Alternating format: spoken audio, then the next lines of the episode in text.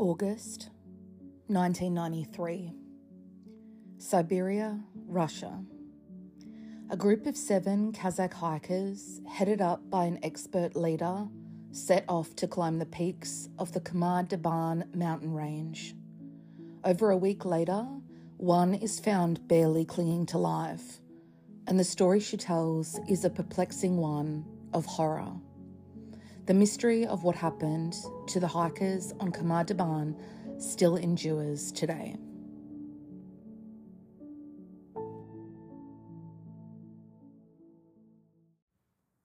Primary sources for this episode include Medium, Shimanovska.dm.ru, Strange Outdoors, Dyatlovpass.com slash Hamar Daban, and Vladimir Zarov.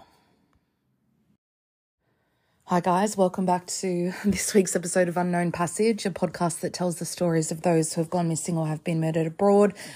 And if you heard me hiccup on that name, then you're going to hear that a lot more because I do not speak Russian as a language at all, not a first language, second, third, and probably never will. Um, so bear with me on this episode. I've tried my best.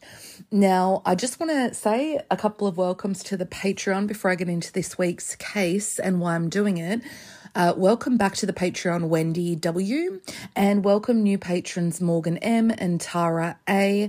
And thank you for your contribution to the podcast, Nicole Z. Now, I want to get straight into this week's case, and it will be a two parter. Part one will touch on the details of the case, part two will be theories and what experts think. And I have had an experience putting this together, let me tell you. But first, I want to tell you that this is a Patreon request for Kelly L. Now, this is a Patreon location request, which she was entitled to on her tier, with a bit of a twist.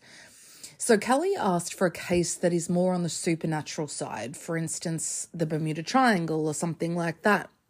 But I decided she just gave me a couple of examples of something that's supernatural. And so I chose one for you guys that you may know, you may not know. It hasn't been covered a huge amount, um, which you'll be able to tell from the sources when I talk about that. And I actually heard it for the first time, I think 2020. Um, the end of 2020 on the podcast I've talked about before, The Shocking Details, which does really just cases you've just never heard of before. And I put it down on my list because I thought, oh, that's interesting because they said that they were Ukrainians that went missing in Russia. So that's the first hiccup that I've come across because from what I can find, they're actually not. Um, so I chose that for you guys just for something a little bit different. But I didn't use podcasts other than my memory of that one or anything like that as a source or YouTube's because honestly, I tried just purely to see how they even pronounced the name of the mountain range of that is the name of this episode. And just with all the theatrics and the the noises and the kind of laughing about people's um, what is something that has ruined a woman's life um just I'm moving more and more away from true crime as it becomes more of like a joke and I know a lot of you a lot of you have. But the shocking details is not like that at all. Um, but I did find quite a lot more than I heard on that. So, patron Kelly is from Sydney. She had a new baby late last year. Congratulations. And she's the one who says my voice is like a baby whisperer for her baby. So, he'll be listening to this and hopefully he'll have some ideas about what happened to this group of hikers in this Russian mountain range. So many people know the story of the Dyatlov Pass incident in Russia in the Ural Mountains in the 50s. It's been done to death on podcasts and YouTubes, it's been rehashed, and I did not want to do that for this episode because most supernatural themes have a logical answer to them. Even the Bermuda Triangle or weird mythical things. Generally, you can boil it down to something, you know, logical or biological or whatever in most cases. Um, but until I heard the shocking details cover this, I'd never heard of the Khamar-Daban incident as it's known. Now, First off, I've tried so hard to find a pronunciation of this from an actual Russian. All my pronunciation online sources do not have it anywhere. Um, obviously, my sources are text form, so I can't hear how to say it. So I kind of just was watching a few YouTubes and went back to the Shocking Details intro to see how they're saying it. Now, Joe on the Shocking Details says like Khamar uh, Dabin. Um, I'm not entirely sure. Most of them, us kind of inferior, you know, English speakers who can't pronounce things like this say Kamar Daban. So don't hold me to that, please, and don't kind of email me after the fact saying this is how you say it or you know whatever because I can't fix the episode after it's done. Um, so I'm trying my best now. While similar to the Dyatlov Pass incident, I find this one equally, if not more, interesting. Um, for reasons that are a little different to Dyatlov. Now, with Dyatlov, we did not have any survivors, but in this one, we have a survivor account so it throws a spanner in the works if you believe her full recollection of events. It's also a lot more recent than the Dyatlov Pass incident. This happened decades after in 1993. And it takes us to what is a lot of the year are usually icy frozen tundra of southern southern Siberia in the very east of Russia near the Mongolian border except in summer, when for a split second it seems it's an entirely different landscape that's a lot greener and a lot easier to traverse. But unfortunately, what turned out to be a good weather forecast for these hikers turned very quickly, as I found tends to happen up in this mountain range. Now, we've been to Russia before, most recently for the Tale of the Amber Room, but also for the multi part episodes on Alexei Navalny. Just an update he's sick with something and he's lost like 20 kilos in a week um, as of this week. So, really good to see the Oscars. They're all applauding that documentary that was made um, on him last year. And then they just forget about it. just like, well done, cool. But this is entirely different. For more on Russian history in general and war history, the Russian Revolution, all that, and just Russia in general, listen to those episodes because this case won't be doing that. It will be purely dealing with the case at hand and the theories about it. This case was very hard to put together. Info is beyond scarce, especially English language info. Now, the first hiccup that I just want to outline is that almost every source, in terms of YouTubers, podcasters, say these people you, were Ukrainian, which makes me call into question any of their research, um, not the shocking details so much because I love those guys, but it just seems that they leapfrog off other people's ideas because it doesn't take much to read a couple of Russian sources, which are available in English, which I've used as sources, to know that they were from what is today Kazakhstan, um, which is a totally different country to Ukraine.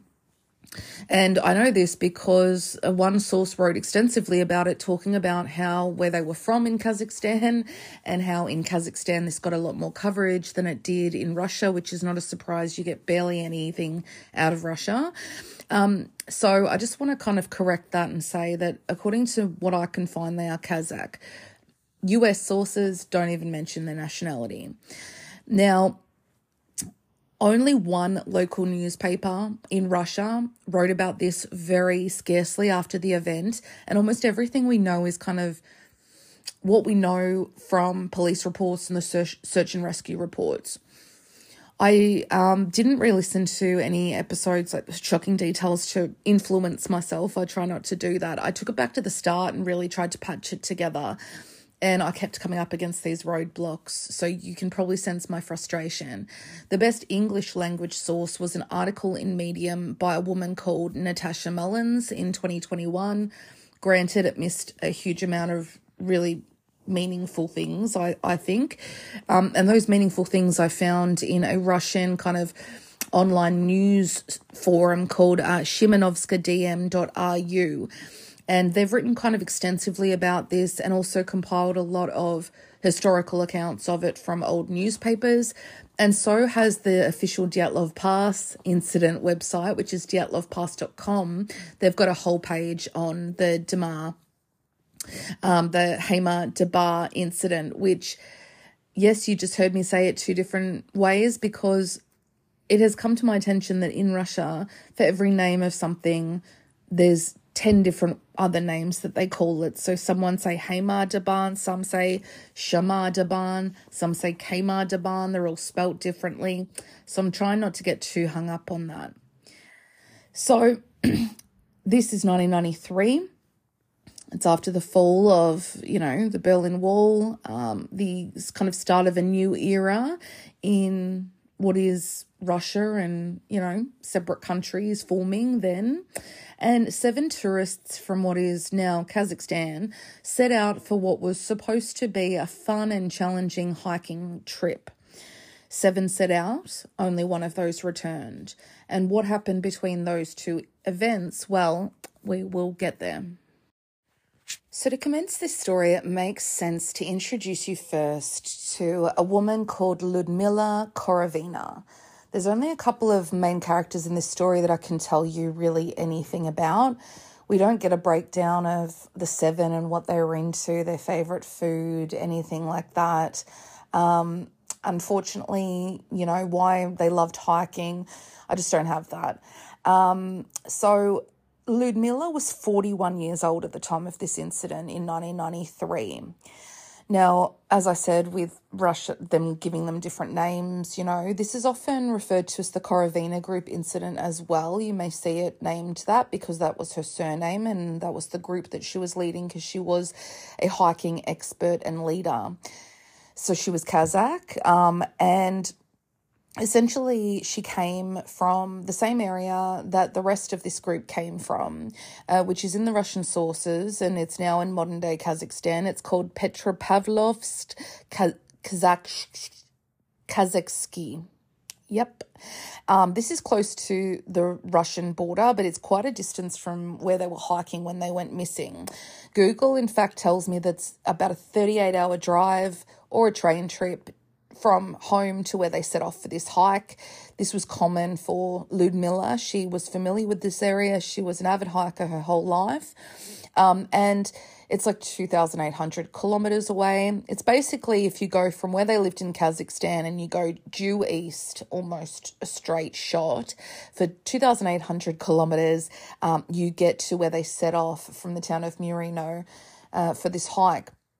So, Ludmilla's entire life was hiking, um, and she knew the hikes of this area of southern Siberia well. Russia is renowned for, you know, its outdoor lovers and people who are into hiking, and, you know, they've got great Olympians. And I think we've talked about this kind of in the past. It rings a bell. Um, and people refer to her as a master hiker. She's definitely someone that you'd want leading your group if you were a little bit more inexperienced. But she had hiking students and um, she was really close to them. They said that she was very she was very challenging in terms of like she would push you to your limits um, in terms of when you would go on hikes as part of her group. She wasn't exactly like easy breezy and singing like Julie Andrews as they make their way up the mountain. I don't think there's photo. There's a lot of photos of uh, this group on their trip, which I presume no one's ever confirmed, but I presume they were taken from the cameras um, recovered with the bodies as well as the survivors' cameras as well, because it's 1993. Um, she also has like a hectic six pack, which I'll put up as the profile if you're listening on Spotify. She's kind of the main one with the six pack in the front with like the crop top on.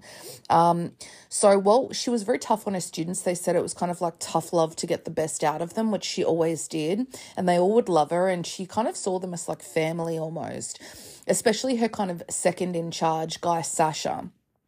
Her students would say that as a result of hiking with Ludmilla, she'd build their confidence um, through her tough love approach, uh, which is what I try to do.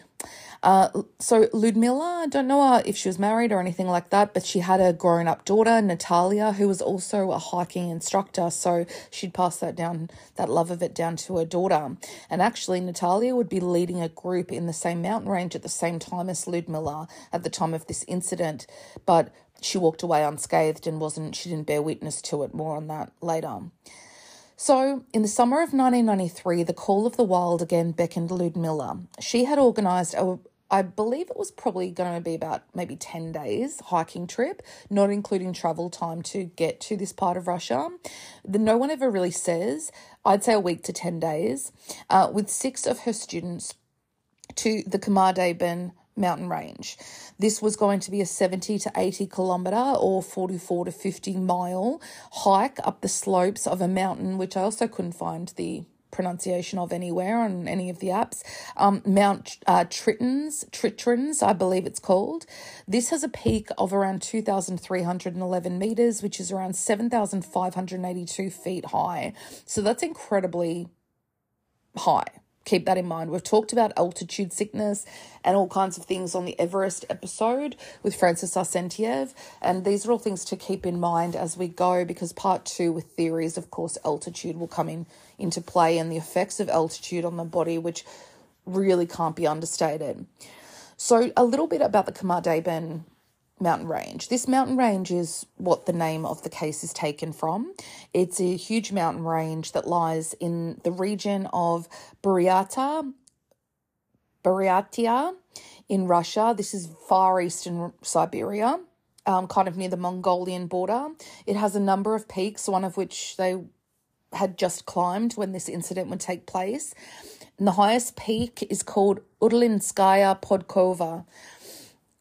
I'd be way hotter if I had a Russian Udlinskaya Podkova. Um, and this peak is 7,861 feet. But a lot of this is like large, flat, open, isolated surfaces. It's kind of very, it's not just up the whole time. It's not like, you know, Everest where there's, you know, very rocky and stuff. Some of them, they say it's just, you know, grass and wind uh, which is another thing to keep in mind how windy it can get up there as well, um, and kind of like barren surfaces for a period of time. Um, obviously, pictures when you look at this area in winter versus summer, you wouldn't know it was the same place. Obviously, in winter, it's like you know completely arctic um, and in summer it's you know green rolling hills the climate of the range varies where you are so um, essentially when they went in August is kind of the second warmest month after July. So in the northern part of the range, you, you it's quite humid and temperate where it's located, and it rains quite a lot. And the south is kind of the opposite of that. Now, August, as I said, is is a warm month, but when you read about people who looked into this case and researched it, Russian journalists, you'll realize that whatever the forecast is doesn't really come into play once you're on the mountain. It's kind of like Everest when something like rolls in, it rolls in quickly and you can be hit really hard with rain, snow, even in summer. Um, it's not hot by any stretch. Um, kind of this mountain range area. Um, in August, for instance, when this happened, their average high, I looked up, it's around 15 degrees Celsius, which is about 60 Fahrenheit and the average low overnight is pretty cold uh, to keep in mind. The average low is around 6 Celsius, which is 44 Fahrenheit. And then in September, you get this sudden sharp drop off where temperatures on average are like in the minuses. So, August to September is a very sharp change. So, obviously, when you look at photos, summer to winter photos, a very stark difference. And I put a picture in the Patreon as I do every week. People guess where we're going for the next episode, and most thought, you know, I put an icy picture, you know, of this mountain range, and people thought Finland, Montana, you know. Um, uh, I think a couple, a, a fair few said Russia. Um, so let's get into the details of the trip leading up to the incident because I'm sure you're waiting with bated breath for what the incident is. And don't worry, the lead up is totally worth it in a horrible way to put it, but um, you won't really be able to believe what I'm telling you when we get there. So, like with all their groups, Ludmilla had prepared this group that would be going on this particular hike really well. And considering it was August and weather was more predictable at that time, she thought it would just be an easier hike than in winter, especially considering her students ranged in age from teenagers to adults. So, the group of six was aged between 15 and 24, and then you've got Ludmilla, who's 41.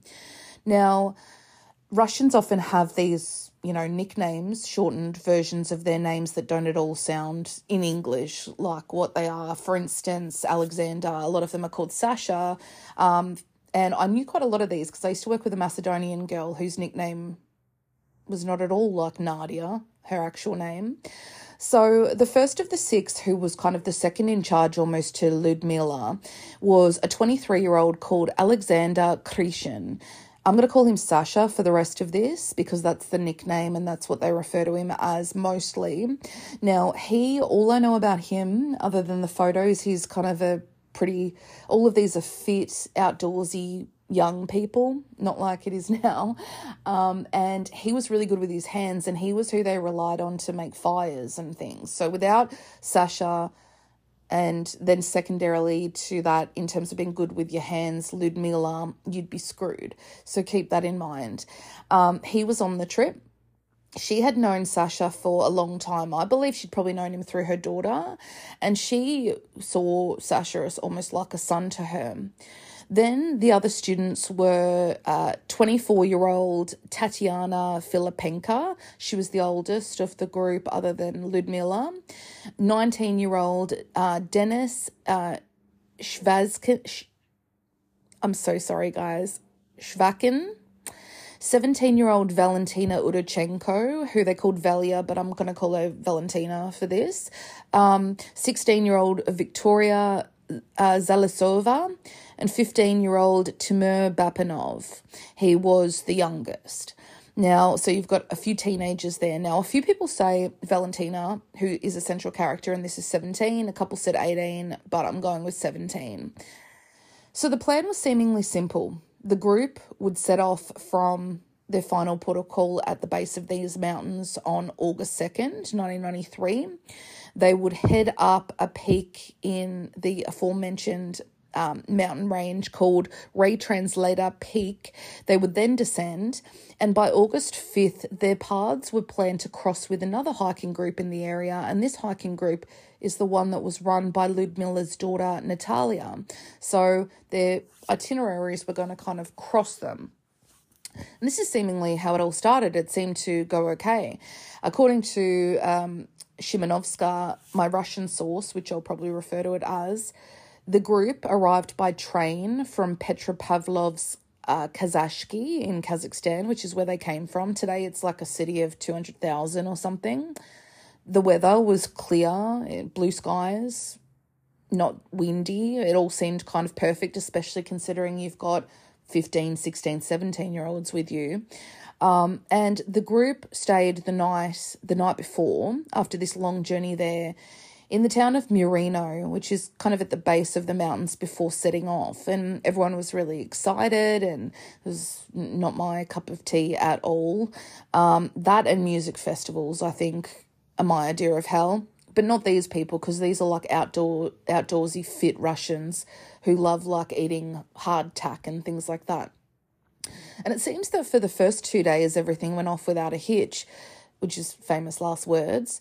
They climbed that Retranslator peak and there's photos of that. There's quite a few photos and i'll put them in the patreon and on the website. It's really interesting to look at them because they look even though they're in black and white you get that seven kind of it doesn't feel 90s it still feels like it's on its eastern bloc it feels 50s by the rest of the world's standards because they're still coming out of communism, you know.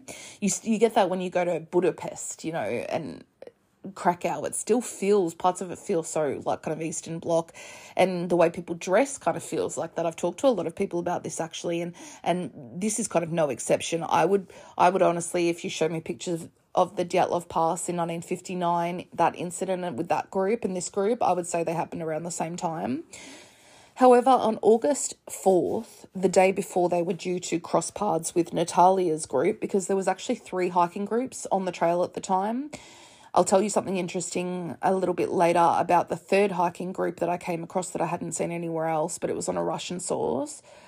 So, August 4th, the day before they're due to meet with Natalia's group on the route, the weather seemingly changed very quickly, which happens up here.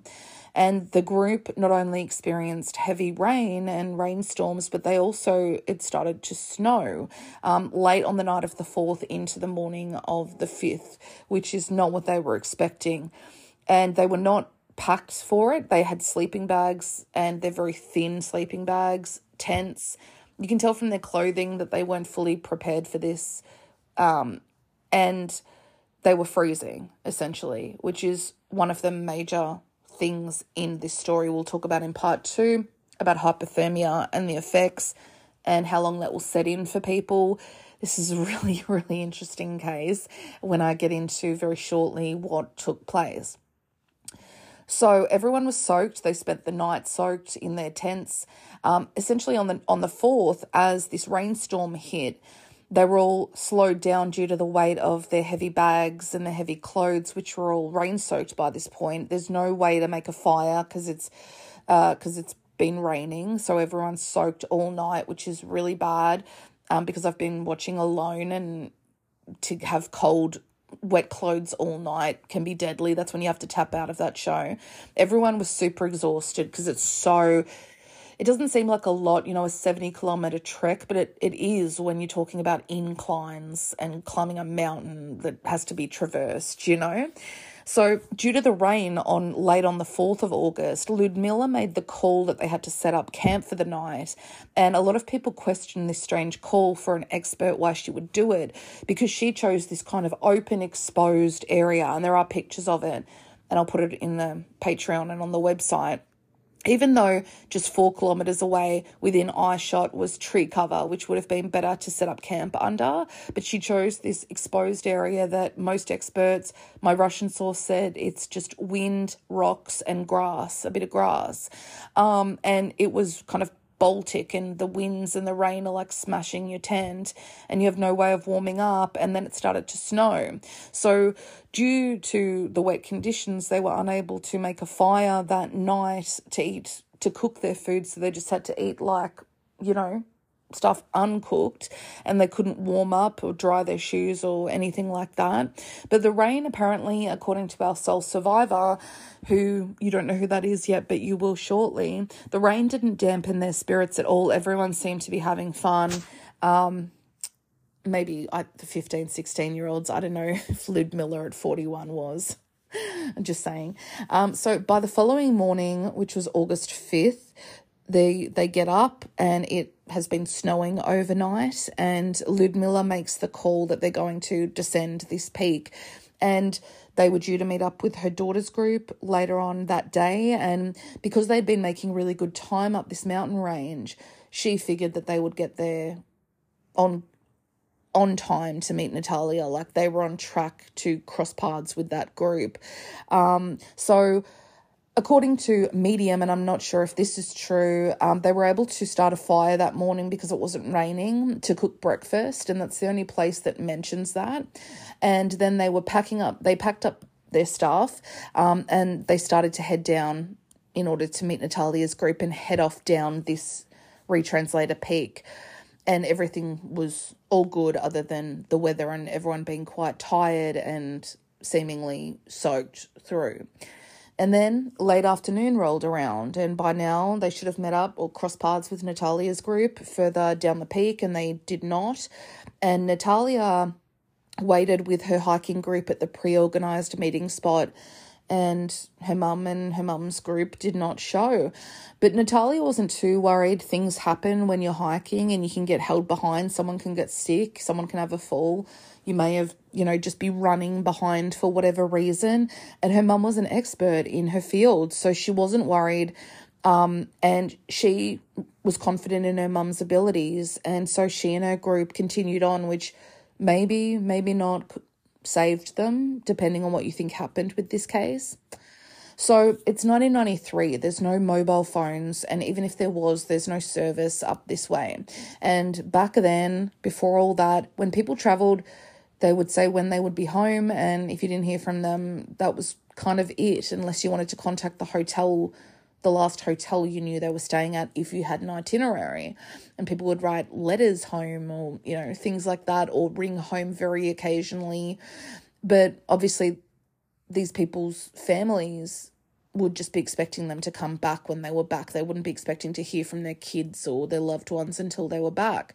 So, really, no one is really raising the alarm for these people because, as far as they knew, they were still on the hike.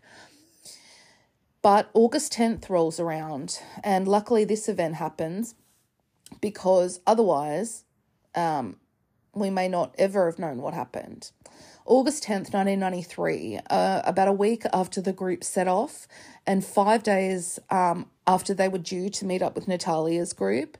By this point, the weather has cleared up, and a, hike, a kayaking group is meandering down a river that is located in quite a kind of um, it's a very kind of thick woodsy area of this mountain range in the complete opposite direction of the town that they set off from Murino. It's kind of, if you were trying to return to that town, you've gone the complete other direction. You're walking kind of into the abyss almost towards the Mongolian border.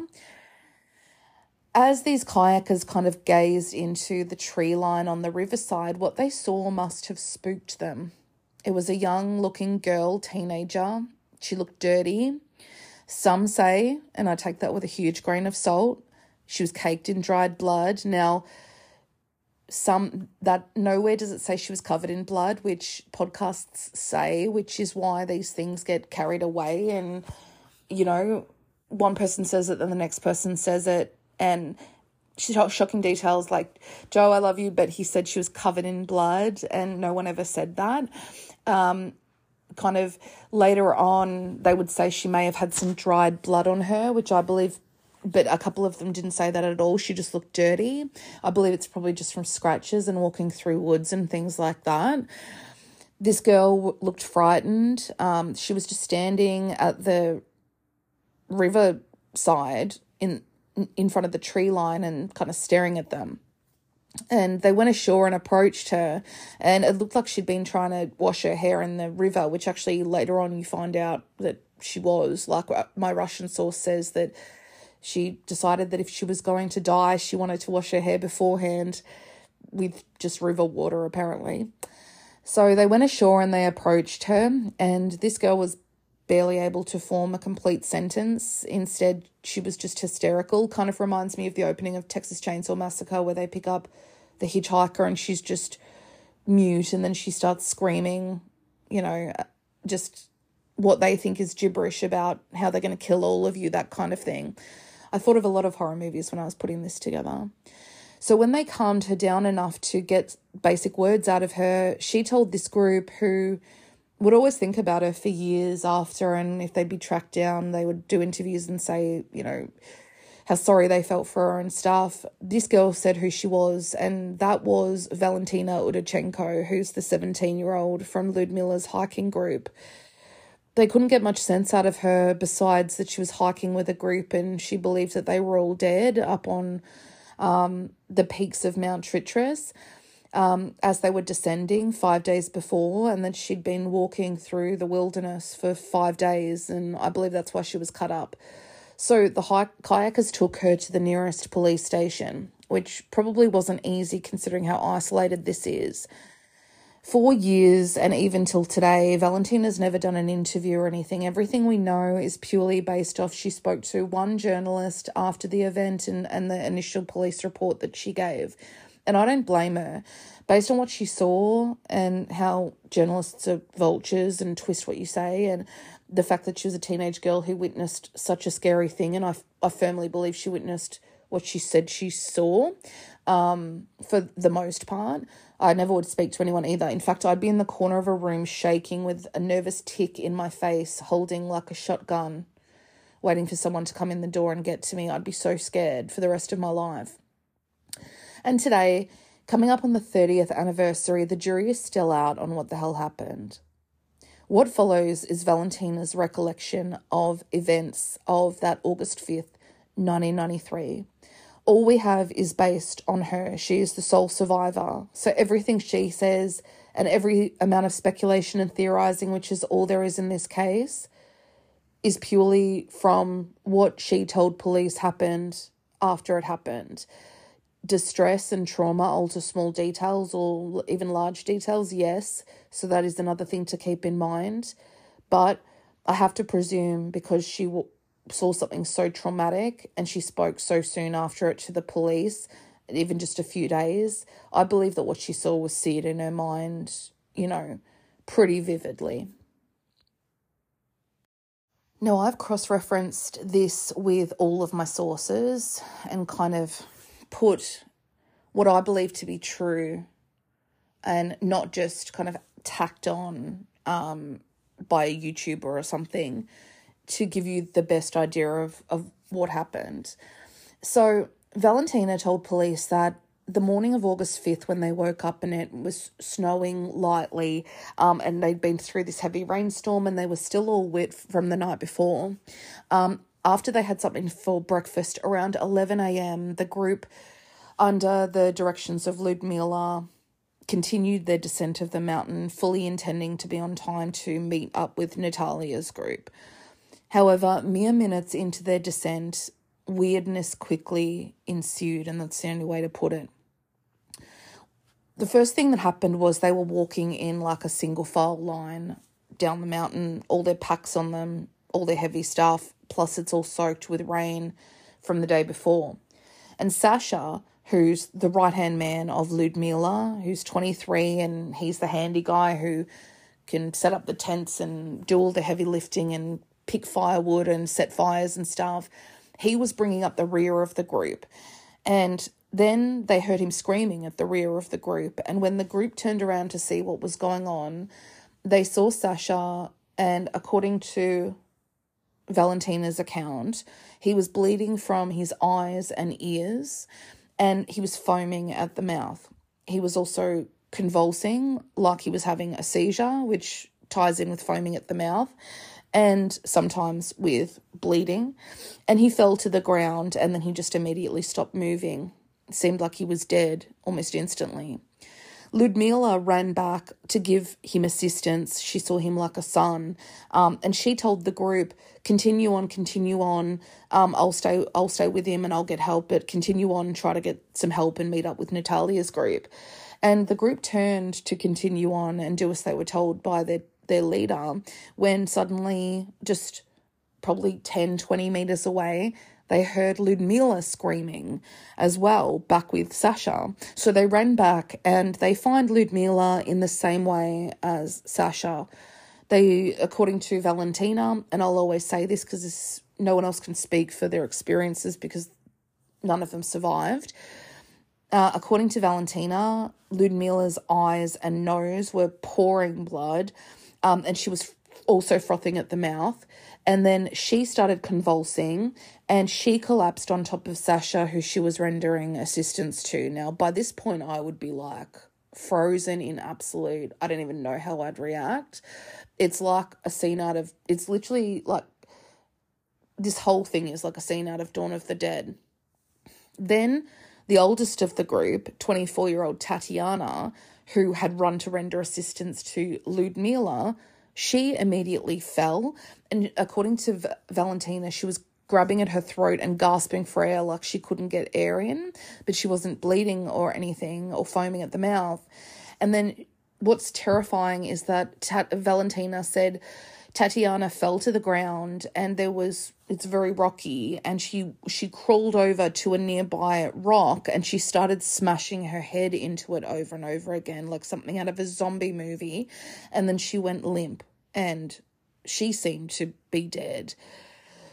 By this point, there is four of them left, um, and the teenagers, Victoria and Timur, who were 16 and 15 respectively, they were both kind of like frozen in shock. And my Russian sources say that Valentina was really kind of feisty and ballsy, and she'd grown up in a village in Kazakhstan and she was really outdoorsy and fit and stuff, and that's probably what helped her but she was trying to grab the hands of the two teenagers to drag them further down the mountain away from whatever was happening. And they seemed almost like frozen in shock almost and wouldn't. One Russian source said that Victoria was like tugging away from Valentina, like wouldn't leave where she was standing um, which is kind of terrifying. And Dennis, who was 19, he hid behind a rock, like totally just paralyzed by what he was seeing. And Valentina stood and watched this play out. She seemingly just watched like at least three at this point friends die within like two minutes. And then as she kind of turned to run, both Victoria and Timur, the 16 and 15 year olds, both who had started to run with her, collapsed and they died in almost the same way.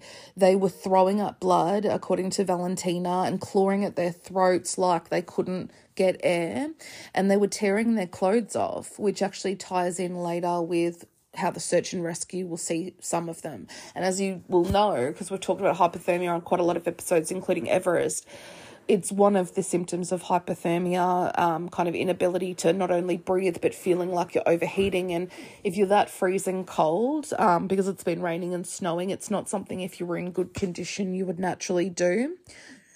So Valentina, Dennis is hiding behind the rock, and Valentina like grabs him and they hurry away from this site. And they were running kind of down the mountain as fast as they could with all their stuff. And Dennis suddenly falls and he starts convulsing on the ground.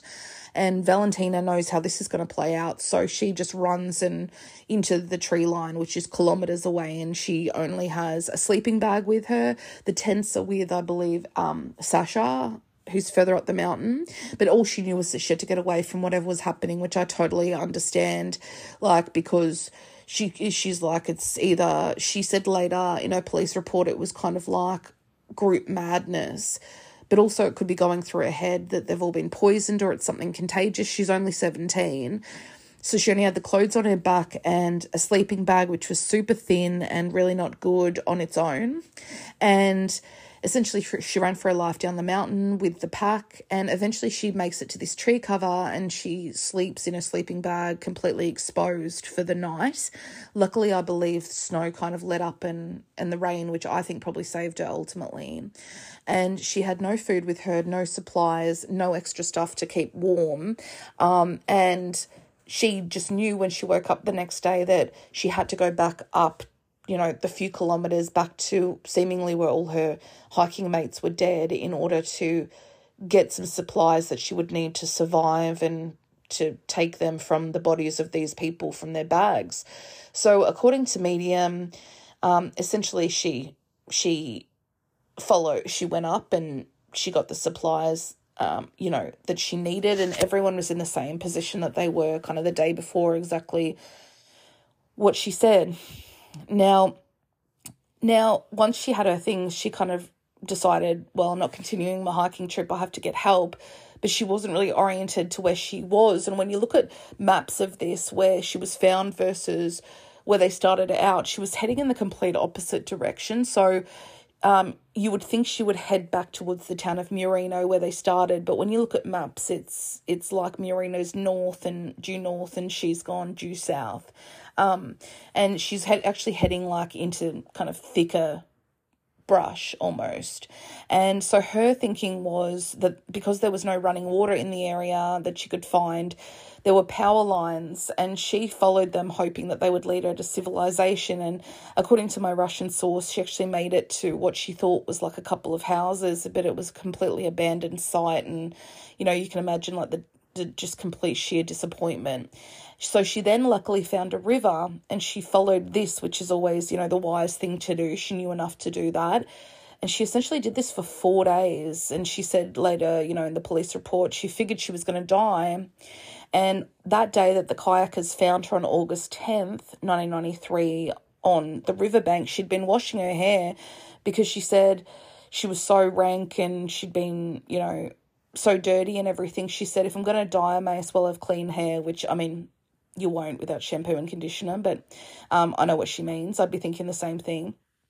And so, luckily, that's when those kayakers went past. Now, the thing about her having blood on her, like, that's not mentioned in any Russian sources. That seems to be something that's just been handed around through podcasters who use other podcaster sources, which is a major issue. Um, and I believe that it was probably just scratches and things from walking through like thick brush. And that's kind of what they're referring to because we're also dealing with a breakdown of communication where a lot of the Russian sources, when they're translated into English, make little to no sense. You have to kind of mentally piece it together.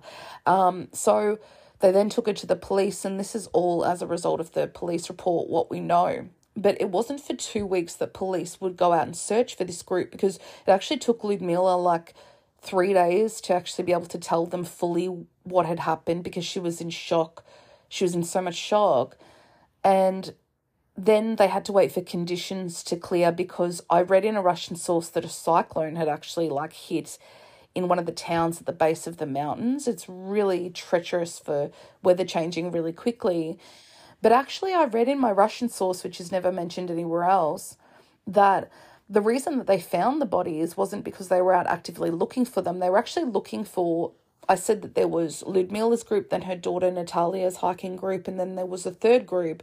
Now, there's little out there about them, but in this Russian source, and I believe on the Dyatlov Pass official website, it essentially said from the search and rescue report that two of those people from a group of about seven from the third group that never crossed paths with the other two, they had gone off wandering around checking out where they were camping and they hadn't returned.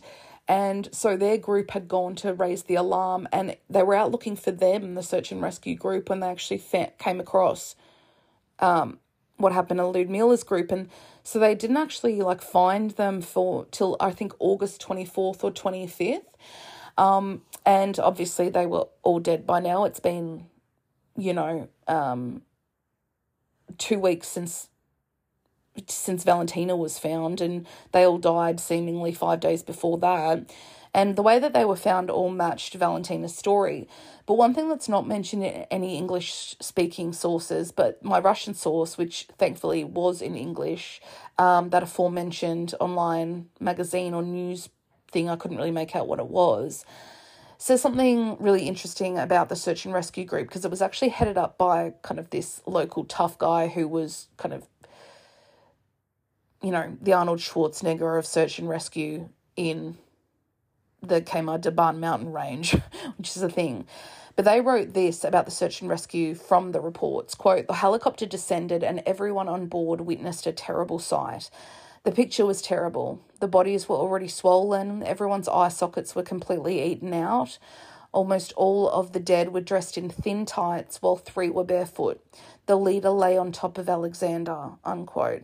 Now, without being gross, like most of you listen to enough true crime to know that usually, like, you know, um, predatory animals will predate soft tissues and often they go for the eye, eyes first. So that's generally what happens with that. And that's what happened with these bodies, seemingly.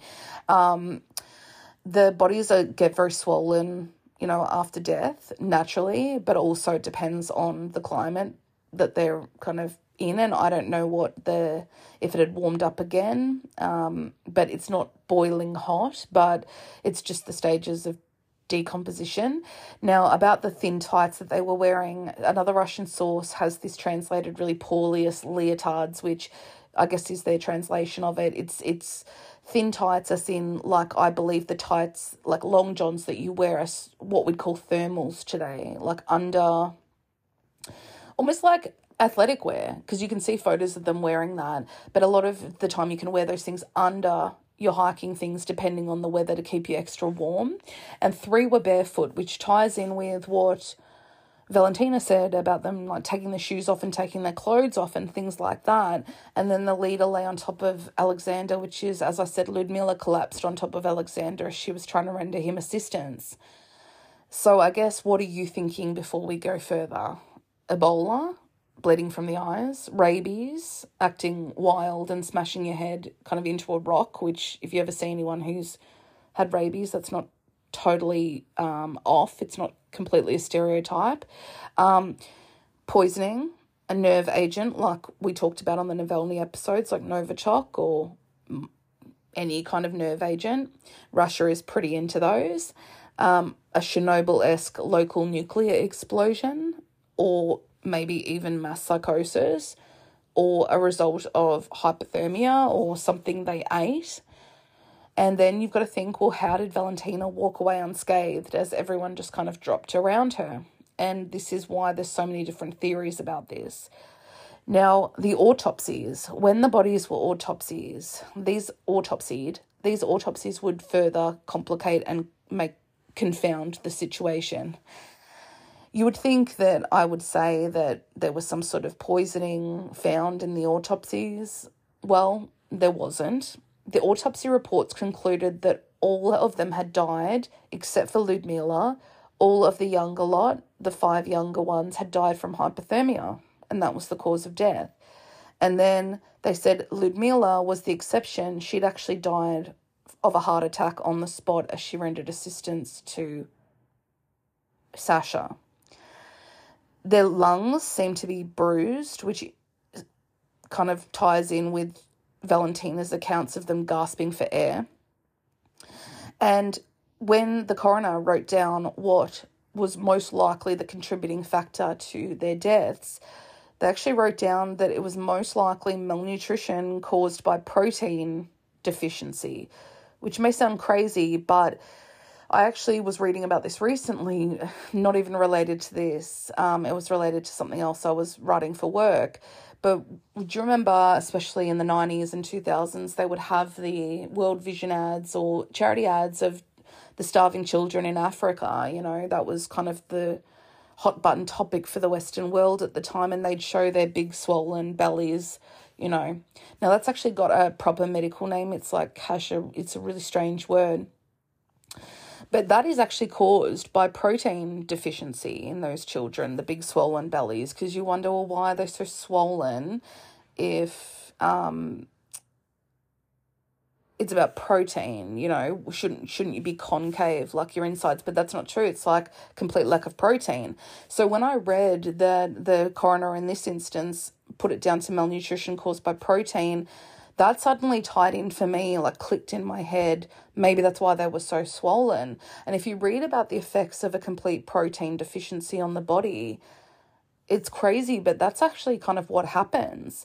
And ultimately, the coroner would rule all of their deaths to be quote unquote accidental. So basically, their thing was Ludmila did not pack enough on this trip to replace the fuel that they were losing from being wet and hiking and everything like that. And there was not enough, there was too much output, not enough input, plus no protein. Now, I don't know exactly what they were eating, but it does seem crazy to me that you'd be able to die of a protein deficiency that caused hypothermia within three days of leaving for a hike. Uh, people survive for much longer than that, and that doesn't make a whole lot of sense to me. These children with these swollen bellies, that's from a long time of malnutrition. But then you got to take into consideration the effects of being constantly wet. But it was only like two days, and people survive a, a lot longer than that in similar conditions. So that's why a lot of people don't believe this coroner's report. Um, and it's very it doesn't take into account a lot of things that Valentina said, and that's why a lot of people have issues with it, like bleeding from the nose and the seizures and all of that. There's a lot of things that don't, and how it happened one after the other after the other. You would think that they wouldn't all just drop suddenly, which is my major issue. If it was hypothermia, it'd be one, and then maybe a few hours later, and then one the next day. It wouldn't be one, one, one, one, one. So that makes no sense to me. Now, the autopsy is weird to me, and I kept reminding myself take this with a grain of salt. It's 1993, it's Russia. And I honestly question these days whether even autopsies, you know, are right eh, when I'm looking at things like this. And when I take into consideration the fact that it's a country like Russia, sometimes I have to throw out mentally and you know the fact that it's even real. Like how do we know that the medical examiner was not ordered by some higher ups just to put it off as something like that when in fact it was a nerve agent or something like that? But say it's right. Hypo- hypothermia to me means that either they were already in a complete state of hypothermia when they died and that this was kind of the last thing that Valentina saw act itself out? Or were they still alive but kind of just seemed dead when Valentina left them? I, I, I'm just not sure. Even though it was summer, a journalist who would later kind of retrace these steps five years later at the exact same time, five years to the day, and I'll talk about him in a minute, he would say that it would not surprise him at all the fact that it was hypothermia because of what they were forced to put out versus what they weren't taking in, not a whole amount of fuel. And a lot of people just kind of take that on face value and say Ludmila, as much as she was a master hiker, she made a lot of really dodgy decisions. And if a if a number of them are true, I do question her ability to think straight, like because she made some really strange decisions hiking in that open kind of space which even expert hikers, you know, they would say that's a really strange choice. Um, there was a lot of there was a lot of strangeness and maybe she was already in the effects of hypothermia but does hypothermia cause these instantaneous one after the other bleeding orifices seizures insane behavior? Yes it can cause all of those symptoms. I'm not entirely sure about nosebleeds and things but a lot of what Tati, uh, Valentina saw act itself out does tie in with hypothermia. If you remember tugging at their clothes and things like that. But then you've got to think that Ludmila had a heart attack and she seemed to die instantly over Sasha, which kind of indicates to me that the coroner's report could be correct because she's the oldest by a fair bit and she's more likely to have a heart attack than someone who's 15, for instance. So I find that really interesting and compelling. People can have heart attacks from shock and maybe it was the shock of what she was witnessing. But then again, this is like a hardened Kazakh woman who like hikes in the mountains for a living. I don't think she's going to succumb to shock killing her. So, and also, if the autopsies were a lie, the other thought I had was that you'd think that the coroner would just mark them all as having the same cause of death, whereas they put Ludmila as having a heart attack. Um, so that's very interesting. She didn't die of hypothermia, but I want to remind you, hypothermia often brings on a heart attack. Like it's often one of the final stages of it. And she's going to be more at risk of the heart attack finality of it than someone who's more than half her age or, you know, a third of her age. So I'm going to get into all of that in part two for theories. This case received little to no media attention in Russia, a little bit in nearby Kazakhstan, but compared to the Dyatlov Pass and how much people talk about that, it still really doesn't. Now, just to refresh you, because I, I feel like these are important, because coming across this, something crazy happened where I just thought, okay, well, it's this and the Dyatlov Pass that are quite similar and both happen in Russia. Granted, a long way away from each other in Russia. I'd found out researching this, Russia takes up 11% of the world's like land mass. So just to say in Russia is a bit of a stretch because it's fucking huge. But I found another case which is similar to these two as well that I've never heard of. So just to kind of wrap up this part one with telling you about these two cases really briefly. I'm sure most of you have heard about the Dyatlov Pass. Everybody and their dog has covered it. In 1959, a group of nine hikers, all experienced way more than this group, went on a, a skiing trip into the Ural Mountains in another part of Russia. They never came back and no one survived to tell the tale of what happened. So to this day, we don't know. Ultimately, a search party would find the group dead in a crazy way, body parts missing, looks like their chests were like crushed in, internal bleeding, head trauma. It looked like one of them had done similar to one of them in the Khamar Daban group where they'd been smashing their head against a tree, which also ties in with that. Um, ultimately, like it was put down to hypothermia, same thing. Um, the camp, though, had been damaged, which is what makes the Dyatlov Pass case very different to the Khamar Daban case, for instance it looked like what had happened to the Dyatlov Pass group had happened while they were in their tents warm as opposed to freezing cold like the other group, and that whatever had happened had propelled them out of their tents to the point where they actually cut their tents from the inside to get out, which means that like kind of you weren't using the door. There was a reason that you couldn't. Um, and the group was spread out across like this expanse of snow a lot of them were in various states of undress, which is happens with hypothermia. I definitely suggest looking into it.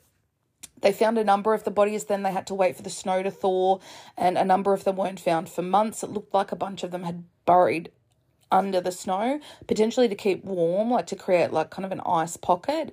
Um, and there's a lot of theories about that, which really go into a lot of a lot more Russia's up to something sus that realm because nearby hikers saw these orange spheres in the sky and people think that there was some sort of nuclear leak or kind of gas leak that the Russians were doing something crazy out there because they did have sites where they would do testing out in the Ural Mountains. Um, some people think it was an avalanche that caused the death. Some people think it was mass psychosis. But then I found another one that happened in 1973. Very little details of this at all, most of it in Russian. All I know is that this was a group of 10 ski hikers in a completely other area of Russia. It's called the Chivruay Pass incident. Happened over two days in 1973. Um, this was a group, a trekking group from an institute. They were all adults who were all found dead um, in an area called the Chivruay Pass. This is all from that Chimanovska Um, and they were found very similar to the Khamar Daban incident, and they were all ruled as hypothermia as well.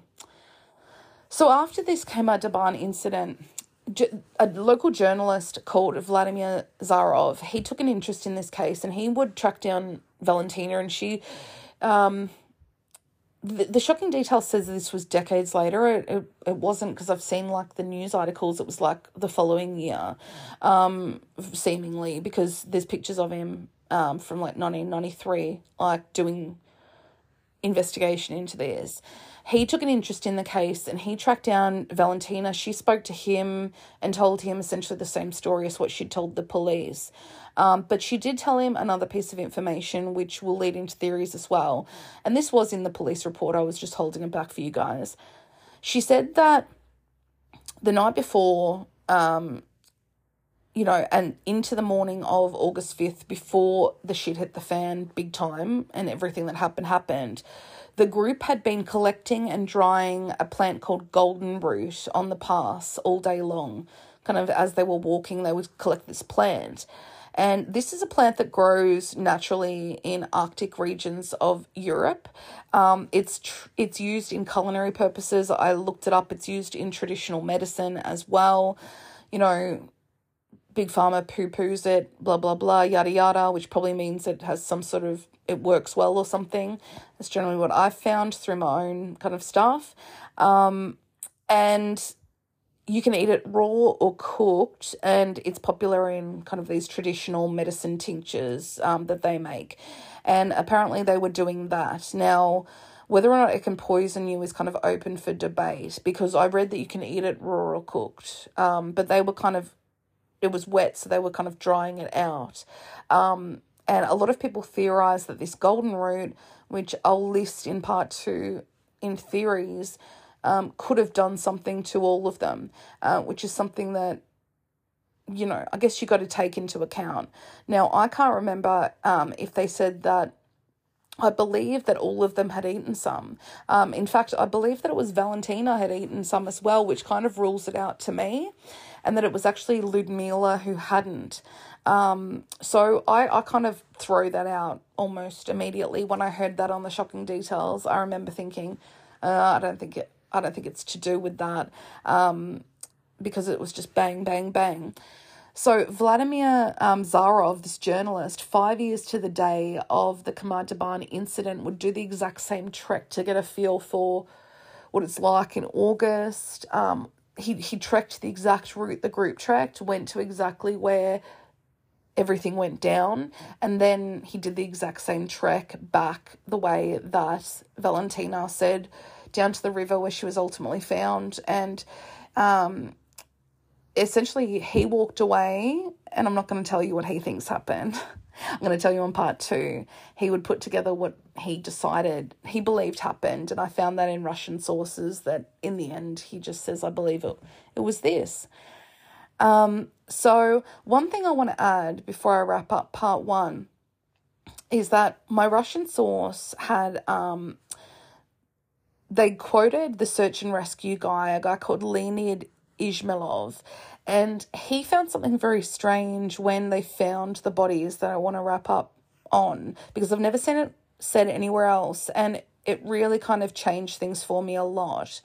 So he said that when they found the bodies and they had all their packs and everything on them, he found it strange that they had spent two whole days essentially being lashed with rain and snow and being freezing and soaked through. And he said he found it strange that they did not seem to have tried to warm up at all. Granted, they couldn't make a fire, but and I don't know if this is translated from Russian, I believe so. So I'm trying to kind of read between the lines. But the sentence that he wrote uh, in this article, quoting this Leonid guy, was quote Each of them had a sleeping bag and plastic wrap, and it remained intact. Everything was dry and lay in backpacks. Unquote. So what I read into that, they've got the sleeping bag, but they also have the plastic kind of tarps that you can often make a shelter with what I read into that is that he's saying that the night before everything went down, when they were forced to camp on that open, kind of barren part, and you know, they're already all soaked, it seemed that they hadn't even got their sleeping bags out to camp because their sleeping bags were all dry and in their backpacks. And if they had been out in the rain the night before when the rain had hit, they would still be wet but everything was dry like it hadn't been used since the night before. So to this Leonid Izmailov guy, it seemed that to him, they had just been sitting there, potentially in their tents, or just op- in the open, without even trying to warm up, almost like in a stupor, which makes you think that they were going deep into hypothermia um, at that point in time. But that's where I'm going to leave it for part one. Part two, I'll be back in a few days. Um, with, you know, don't contact me saying, you know, what you think yet or whatever, because it will probably be in part two. Um, I'll be back in a few days to wrap up, and that will all be the different theories that people think, you know, from government, you know, conspiracy to um, aliens to poisoning to, you know, hypothermia uh, to mass psychosis um, yeah. So I will be back. I hope you have a good weekend and I will talk to you then. Bye.